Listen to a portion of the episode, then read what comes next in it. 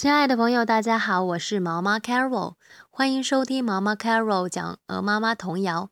今天要给大家分享的童谣是 Elsie Marley。我先把今天要学到的词汇给大家来读一遍。：Fine，好的。；Get up，起来。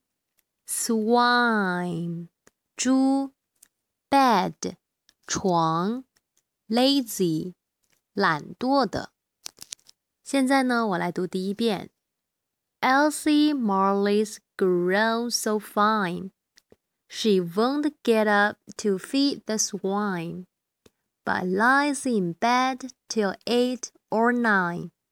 Lazy Elsie Marley. 好，第二遍。Elsie Marley's grown so fine, she won't get up to feed the swine but lies in bed till eight or nine. Lazy Elsie Marley. 最后一遍。Elsie Marley's grown so fine. She won't get up to feed the swine, but lies in bed till eight or nine. Lazy Elsie Marley.